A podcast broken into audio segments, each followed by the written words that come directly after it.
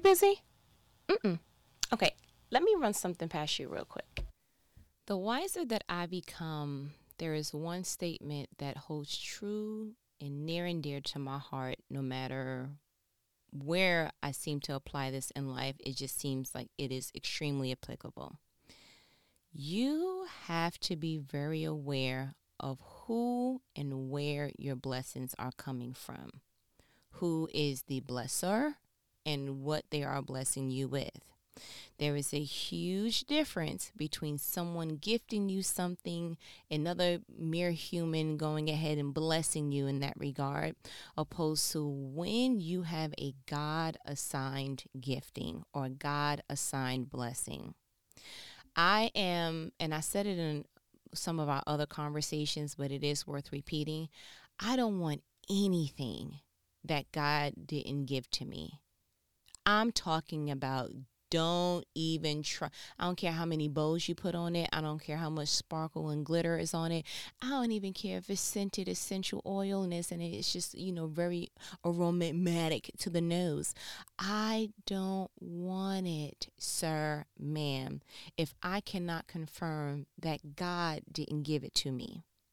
And that is because through life's bumps and bruises, I have learned that the, if God didn't give it, then God doesn't have to maintain it. And I cannot go back to Him and ask Him to fix, repair, or redirect something that He was never a part of in the first place. So I am at a point in my life that I'm very clear. If I can't go back to God to get some additional instructions or anything else to that degree, then you can just cross my name off. I don't care if I'm the first in the line, I will graciously walk off the line because I cannot afford to live a life with a blessing that I thought was from God. And then when I unpack it and start to indulge in it, I realize that it was a burden. When it is from God, it is a blessing. When it is not from God, it is a burden. Too much of something that you are not equipped in handling is a burden. Because essentially, when you break it down to the foundational root, isn't that what a blessing is? A blessing is something that, oh my goodness, in and of yourself, you could not have made it happen, right? Or that is outside of your comfort zone, outside of your zone of familiarity, uh, outside of what you projected. It may even be outside of your league. It could be relationship, it could be job, it can be a whole bunch of things, but it is clear that in and of itself, by yourself, there's no real way that you could have graciously went ahead and got from point A to point B with ease, with excitement, and knowing in your being it this is a blessing. So when it's not from God, it's on the flip side. It's a burden. It's a big house with too much payment and with a small paycheck. It is a big car with all the bells and whistles with too much interest rate and it's it's literally choking your checks month to month. It's a child with a huge personality that is super opposite from yours and you are like, "Oh my gosh, I have no idea what to do." It is a job that you are not qualified for. You don't have the experience, but you may have some educational or intern experience. But in and of itself, what you have, what you have inside of you, is not enough to complete this particular task with excellence. That feels heavy. That's when you know it's a burden. But when it's of God, you cannot be qualified. You can be a shepherd, be anointed to be king, go back to be a shepherd, and then, you know, just wait your turn until it's time to be king, like King David did you can see the house, see the bigness, and just like, you know what, God, I was a good steward over the money that you gave me. I went ahead and cleared up the debt and things that would choke away from the situation. So if this is of you, it's going to come down to a payment that is going to be comfortable for me so that I can be a good steward and continue to be a good steward over my money.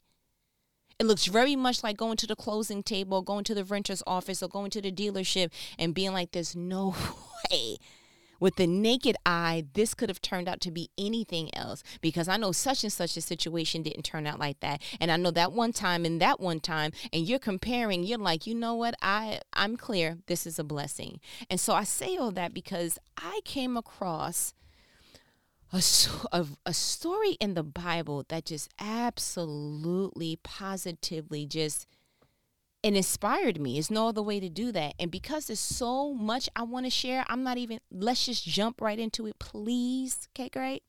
Second Kings 4. You know, I read from the NLT version. I've been reading a lot about Elisha, the prophet. And man, he, this man has so much nectar. I don't know why I wasn't drinking the juice beforehand. I, eh, I'm not clear.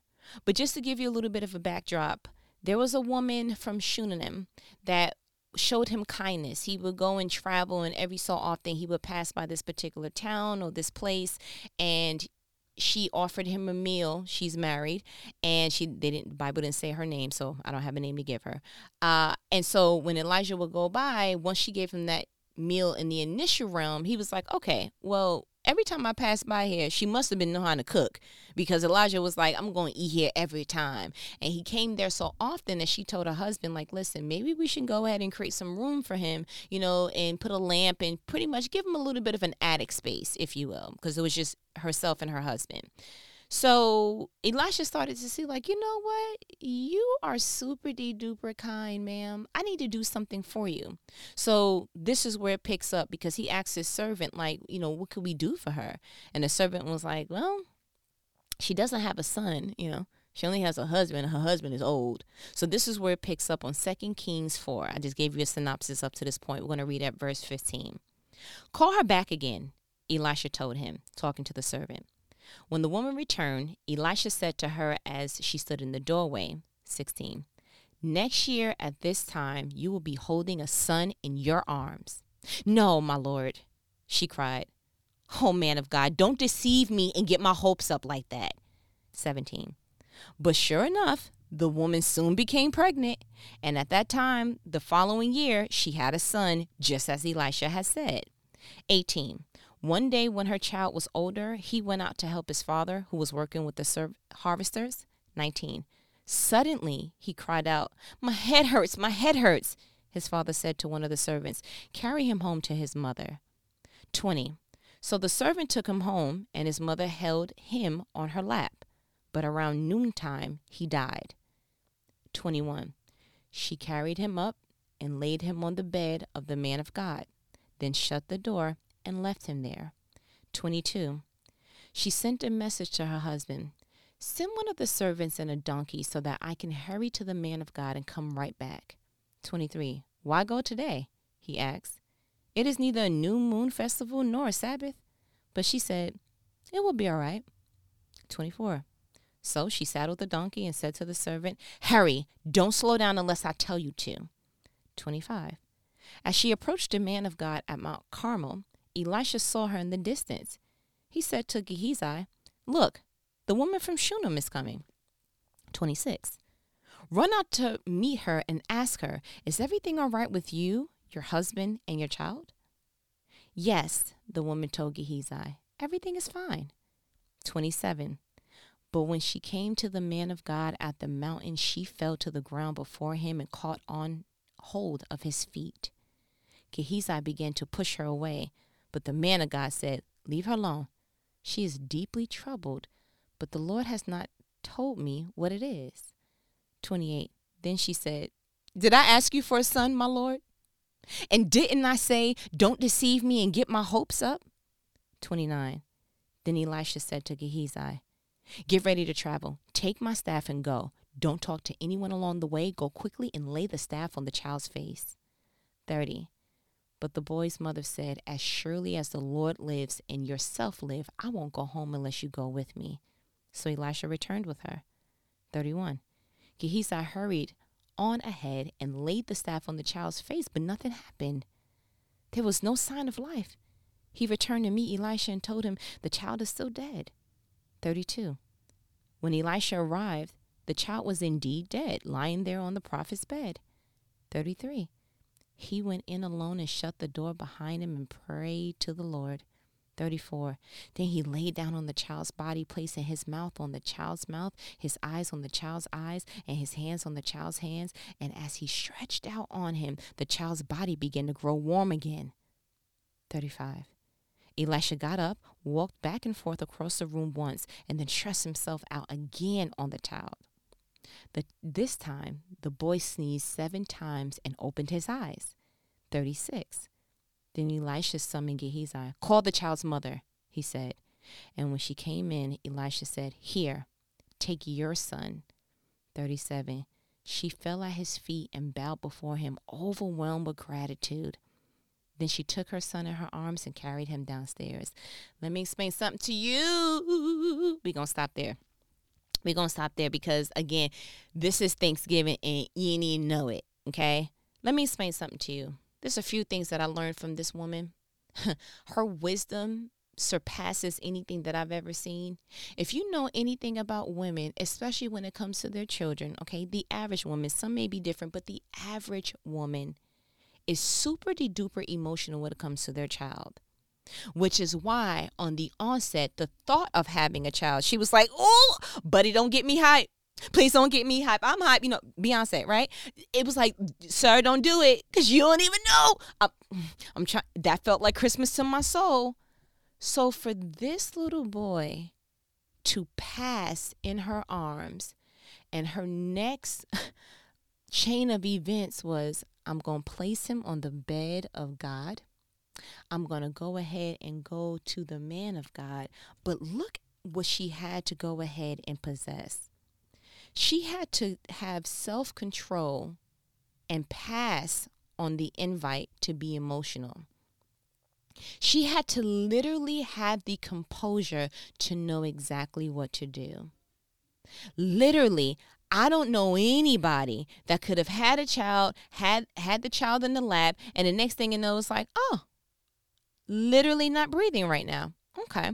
So what I'm gonna do is like literally, let's go back to it. It says, uh, verse 20. So the servant took him home, and his mother held him on her lap, but around noontime he died. 21. She carried him up and laid him on the bed of the man of God, then shut the door and left him there. And then the next verses are saying this is when she spoke to her husband. So, bruh, you passed on being emotional. Phenomenal because the fruit of the spirit is self-control. So the fact that you were able to execute that like literally you didn't lose it. She didn't go into a state of okay it's noon but she's crying for an hour and then she composed herself and said you know what? I know what to do. She didn't do any of that. It was like you know what? I'm going to place him on the bed of the man who gave me the child. I'm going to place him and I'm going to lay him in the very bed of the man that I allowed to come in my home and bless me with this in the first place. I'm going to place this child on a bed. You don't place dead things on a bed. Only living beings are on a bed, right? But the fact that she carried him up to a bed already set the stage of I don't accept that you are dead. I don't accept that this God given thing, this blessing that was given to me, I don't accept the fact that that the enemy is going to try to make me believe I told you so. Mm-mm. No, I didn't come all this way to be old, for my husband to be old, to show kindness to the man of God, to do all these different things, to get this blessing that I didn't even ask for, and to get hype and then be like, okay, don't get me hype. If this is not true, don't get me hype. And to get all the way to the very rim of the Red Sea to feel like now we about to drown. Mm-mm. As a faith base believing woman, she stood her ground and said, Absolutely not. This will not be the end. I know a God that parted the Red Sea. I know a God that had all, almost nine plagues uh, plus in Egypt. I know a God that will harden the heart of a Pharaoh just to go ahead and drown him later. I know a God that would do some miraculous things for his people. So, what I'm going to do is I'm going to place this baby who is temporarily sleep on a bed because he will get, get up out of this how phenomenal of a lesson in that one little silent outcome. She didn't say nothing. She didn't. It's the fact that she did a thing that spoke volumes. Her action spoke faith. Then for her to go on in the next verses and send a message through the servant. Go ahead and um tell my husband to send me a donkey real quick. So I'm, I'm sure she had to have the same composure of calmness speaking to the servant. Then when it came to her husband, he was like, bro, why you why you going down there now? It's no new moon or no festival and nothing happened. Like what's a-?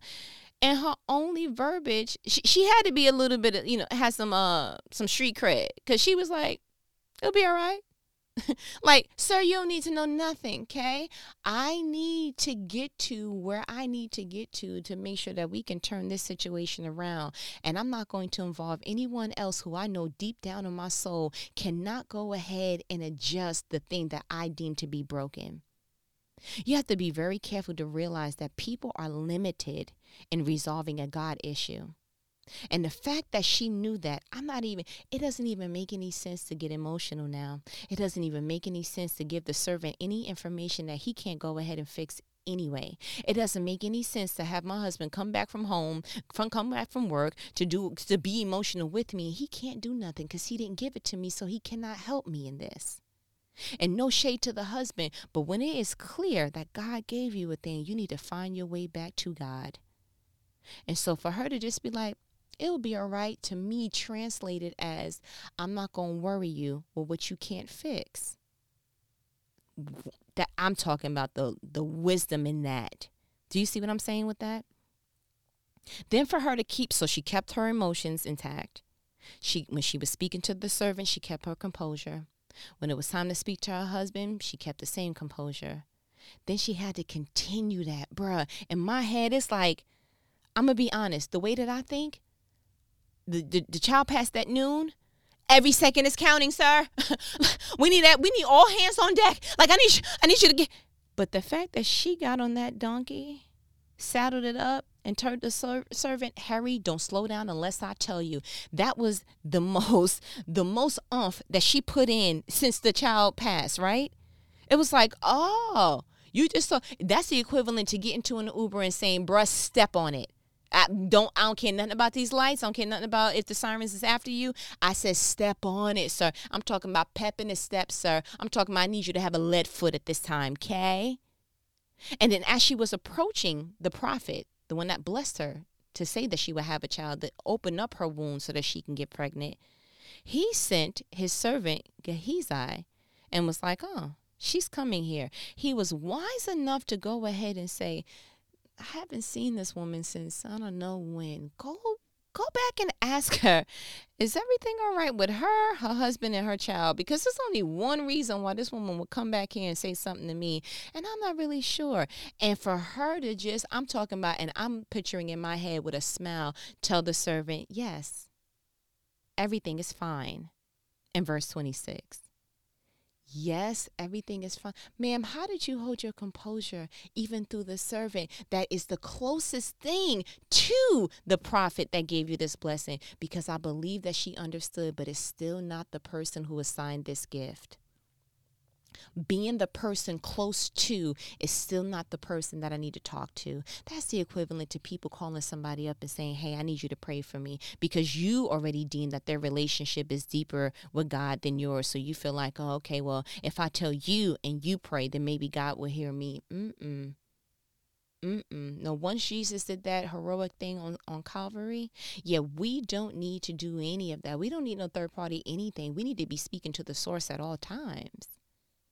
Do you understand what I'm telling you? You don't need to speak to the higher up or the assistant of the higher up. Mm-mm. You need to be bold enough to ask the assistant, can you schedule me in and pencil me in and have a meeting with such and such? No one can advocate for you the way that you need to advocate for yourself.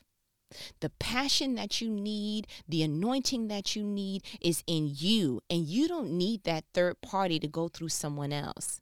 And I love the fact that this woman for Shunem went ahead and illustrated that. I'm sure the servant came up to her, ready, willing, and able, like, bro, what you need from me? And she was like, everything is fine. I need your boss, sir. Mm-mm. And I'm not going to be nasty about it, but I need to speak to your supervisor. That's the equivalent of the modern day. I'm going to speak to your supervisor, but without the nastiness, she just was very clear. You are not the person that can fix this. You are not the person that assigned this. So I'm not going to go ahead and involve you in this. Oh my gosh. Again, the wisdom. So then moving forward, she kept her composure all the way through, right? Her own emotions, the the servant that was back at her home, her husband, um, you know, the the assistant servant to Elisha the prophet. But when she got to Elisha by verse 27, it says London bridges fell down. Hmm. But when she came to the man of God, I'm reading, but when she came to the man of God at the mountain, she fell to the ground before him and caught on to his feet. Do you that's where it all buckled down. Listen, it's okay to be emotional. We're not asking anyone to go around and be um tin man, okay? We're not asking for anyone to be for tough. There is a time and a place, according to what the Bible just illustrated through this woman. There is a time and a place to go ahead and air quotes lose it to be vulnerable, to be unveiled. You don't do that along the way. Do you see how many people and how many things she had to pass through? What if she would have had been that emotional the whole way through? By the time she got to Elisha, would she even had had the strength or the anointing to say anything? But you know what the beauty was? When she caught onto his feet, and you could just illustrate that, right? Or you can just envision that that her actually going up to him, falling on the ground, grabbing hold of his feet, that is a woman that is losing it. She is distraught, and understandably so. Her baby is on is not breathing, sir. Like understandably so. But the servant didn't understand that. He didn't understand that illustration. So verse 27 goes on to continue to say that the servant tried to push her away, but Elisha was like, Mm-mm, leave her alone. She's deeply troubled, but the Lord has not told me what it is. It takes an anointing to know what you're supposed to resolve. Because if in the wrong hands, if not careful, you would be like the servant and try to push away what God is trying to unveil. The fact that Elisha was wise enough and connected to God enough to know she's troubled, but I can't see it, God. Can you? I love the fact that Elisha wasn't like, hey, what's wrong? What's wrong? You, you know how humans do. What's the matter? What? Ha-? And I'm looking down. What happened? You all right? Okay, hold on. Shh, shh, get up. I, I, listen, I need you to tell me what happened. It was, hold on. I'm sensing that she's deeply troubled. I can see it visually and I can sense it, but God has not revealed it yet. That's the type of position and the kind of posture that you need to stand in when you are blessed with the ability to do God's footwork. You don't need to use just the natural realm. This woman is on the floor crying, Get up! None of that, right? No, no, ma'am, I'm sorry. We don't do that here. Um, this is a um, establishment where we. No, no, no. Sometimes you need to push away the human reaction and emotion toward a thing and kind of say, hold on, let me savor in this moment to see if God is trying to show me something. Oh my goodness. And then he left her alone. I love the fact that the Bible doesn't indicate that he asked her anything. I would like to go ahead and assume that he let her get all her crying out. However you feeling, just go ahead because the next verse picks up on her saying a thing, not him. The last thing he said was, Leave her alone. She's deeply troubled, but the Lord has not told me what it is. Then verse 28 says, Then she said, So I love the fact that they allotted that time. Let her have her moment. We're so quick in the in the physical human realm to rush somebody along. What happened? Sometimes you, you pick up a phone and somebody is and you can sense it, you're like, you okay? And you can hear silence, or you could just hear the distraught, or you can hear the sniffling, or you or you're in front of them and you can see it. And sometimes we just want to rush to give me the information, but sometimes you just need to let people process so that as they're speaking a thing, God can reveal a thing to you. Don't be so quick. We're so rushy, rushy. That's one of the reasons why I left New York. It's just so rushy. It's like, I want to take my time. Give people a chance to process what they're feeling because nine times out of 10, you have to get past your emotions to get to the logic. So after she went ahead and cried and did whatever was done, at verse 28, and then she said, Did I ask you for a son, my Lord? And didn't I say, Don't deceive me and get my hopes up? And I love the fact that that's all she said. That woman spoke her truth she literally said in modern days time, I did not ask you for a son, sir. Yeah, you blessed me, but I didn't ask for it. This would have felt different if I asked you for it, if I was seeking this, if I went on a journey trying to go ahead and obtain a thing, but I didn't ask for this. And I also told you that I get excited when, when certain things are brought into me. And so I asked you not to deceive me. I told you, don't get my hopes up. I love the fact that she didn't waste that moment to be like, if I ask you something you think you can eh, bless it, and I know that one time when you, it was like, bruh, real talk, my real emotions, my knee jerk reaction to the situation is, I didn't ask for this.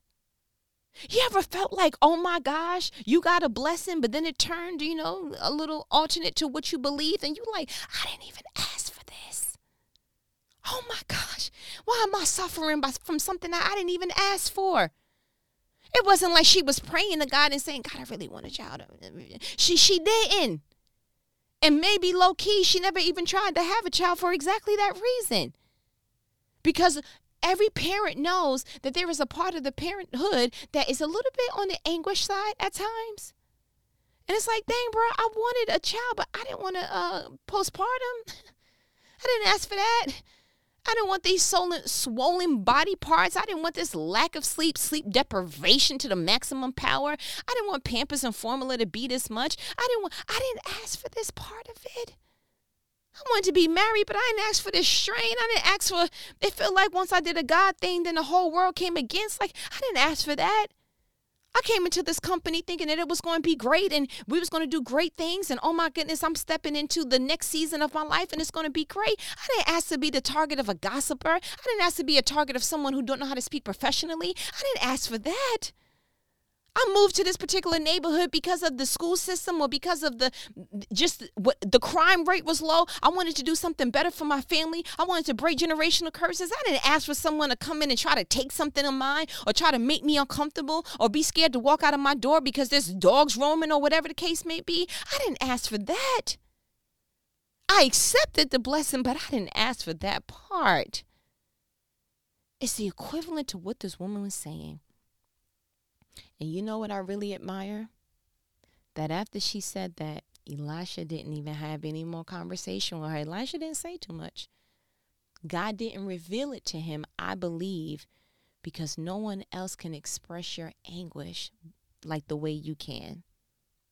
So, what did he do exactly after that? Verse 29. Then Elisha said to Gehazi, Get ready to travel. Take my staff and go. Don't talk to anyone along the way. Go quickly and lay the staff on the child's face. And that and that was cool. I respect you.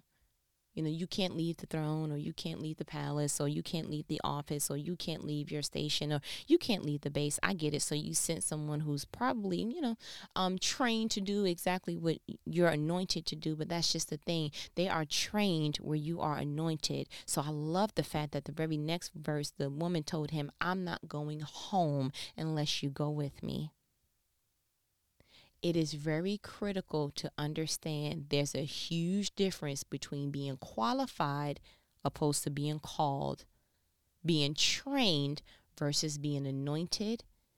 You don't want someone who is elbows or shaking elbows, rubbing elbows rather, with the person who can actually do what it is that you need. And so for her to then say, I love the fact that you thought that that was going to help. You know, you told him to go quick, don't talk to anyone. That was cute, but I actually need you, sir. Yeah, don't send your servant out there. Don't send your assistant out here to talk to me. Don't send your um, executive nothing. I need you to come with me for this situation. Be- beautiful act to me. Because anytime that Jesus was healing someone, I never once saw Jesus say, um, one of my disciples can go and heal you real quick. Jesus was like, I'm gonna go with you. I'm gonna go to your home. I'm gonna go and touch you. I'm gonna do the the, the mud spit pie. I'm I'm I'm. Jesus knew I can send my anointing through someone, but it's better if I go because I'm the anointed one. So if Jesus knew that, somewhere transferred in the anointing spiritual realm, this woman understood that that's cool that you was going to send your servant, but that's not what I'm requesting. I'm requesting that you go with me. But you know what? that had to be a spiritual translation or download, right? Because the next verse in 31 says, uh, he's he hurried up and did exactly what he was supposed to do. He laid the staff on the child's face, but nothing happened. Oh, almost like when God gives you a thing, he also gives you the insight on how to care for that thing. Like I always tell my son, I said, you know what? I get a special advantage um, or insight rather on your life because I am your mother because I am your mother, there are certain things that it's just a knowing that God just goes ahead and transfers in my soul, that He goes ahead and it says, mm, it, I, I know stuff before it happens. It's just, and we can go ahead and give the, you know, the claim to that to be, oh, well, I have a spiritual gift, which I do. Oh, well, you know, maybe because you've been around him for a long time. Yeah, I have. But there is something about being the overseer of this assignment that God gave to me that he gives me a set of instructions that no one would know because he gave it to me. How did this woman know? Because she could have went ahead and said, okay, you send in his servant. Thank you so much. Let me get on this donkey with the servant and go ahead quickly. She came on on a donkey. I'm assuming they had stallions, something that went way faster. So she could have had and went with him. And you know what? It would have been a waste of her time. Because that servant went all the way out there, did exactly what Elisha told him to do, and nothing happened. So she had to have the foresight of, I'm not even about, I know exactly how to get this back to where it needs to be. And so I'm not budging until it happens. So the fact that Th- that just did something to me in that, and let that just go ahead and say, I mean what it is. But when when Elisha got there, and the, and the servant came back and was like, "Bro, he's so dead." Elisha was like, "Okay, I'm gonna have to do something I've never done." Um, so he went in and he shut the door and he laid on top of the child and put his face on his face and his eyes on his eyes and his hands on his hands and he stressed out and he felt the warmth, which means that the blood flow started again in the child and that was cool but it but that wasn't that wasn't the resolve. So 30 35 says elisha got back up.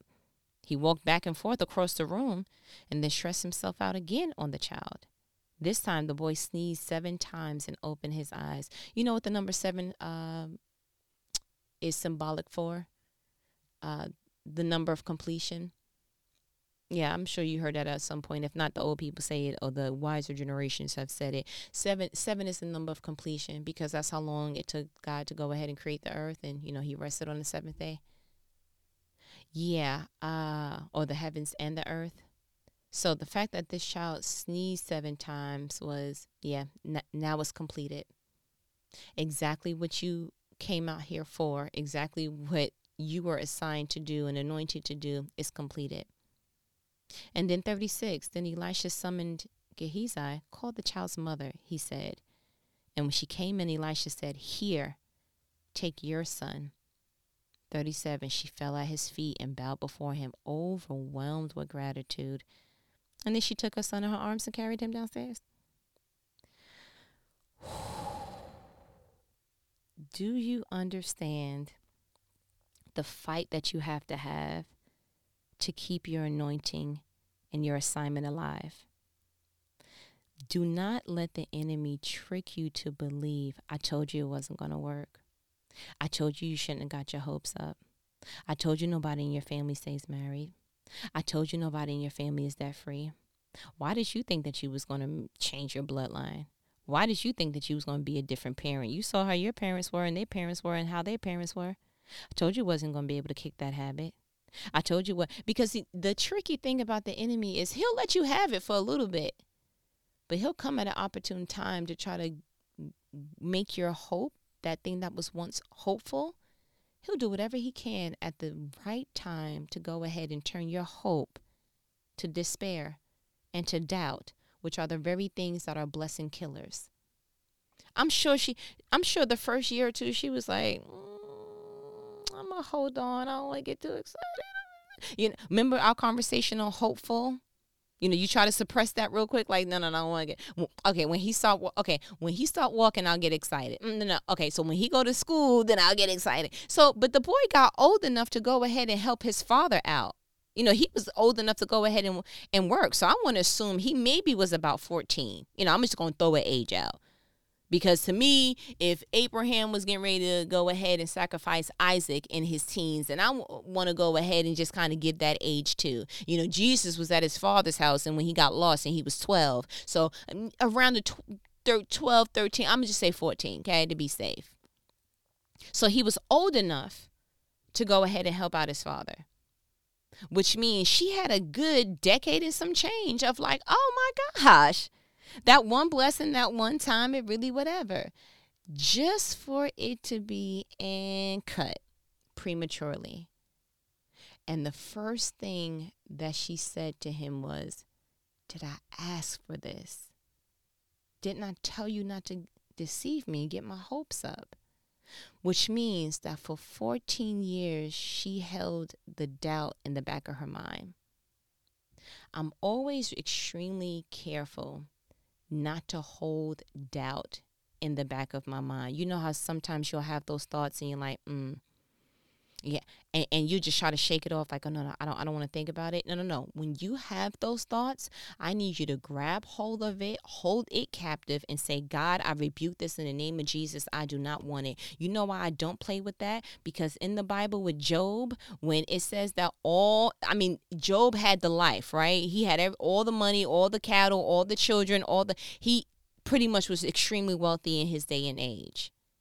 But when they came and told him, like, bruh, your whole entire family is gone and told him all the things that led to his ultimate first half of his life demise, the first things or one of the first things that he said was, What I always feared would happen happened. So wait a minute, you was living this grand life and then there was this doubt that was in the back of your mind at all times so that when it happened you were like, "See, I knew it." No, do not allow the enemy to have you subscribe to silently in the backdrop of your mind of your being that the very thing that you are now enjoying, it may come to an end. Don't you dare be in a marriage and feel like, mm, yeah, but statistics say that after six to seven years, that's when it starts getting rocky. Oh, that's what you're subscribing to? That that's what you want to subscribe to? Yeah, you know what? With that child, you know when they become a teenager, everything is different, right? That's what you're subscribing to? Yeah, you know that car's going to on a run for a little bit, and then you know something's going to happen with the engine or something because, huh, you know, uh, that's what you're subscribing to. Oh, you know something's going to happen to this roof of this house, or something's going to, you know, watch. It's going to be a tenant or some or some kind of neighbor neighbor that's going to make my living condition some type of way. It's like when those passing thoughts come, start rebuking that. Because if you don't, then you're subscribing to it. And unfortunately, that's what this woman did. Why is it that after, and I want to just assume that she didn't see Elisha since she had the boy. So why is it, and, and how I want to go ahead and believe that is because when he, again, when he saw her, he was like, ask her, is everything all right with her, her child, and her husband? Because AKA, man, we don't see each other no more. What happened? After I bless you, I'm good. why you here? And then the first thing she says to him is, did I ask you for a son? That means she was subscribing to that thought this whole time this whole time when you think a thing you you eventually manifest it. Start rebuking that. Do you understand that?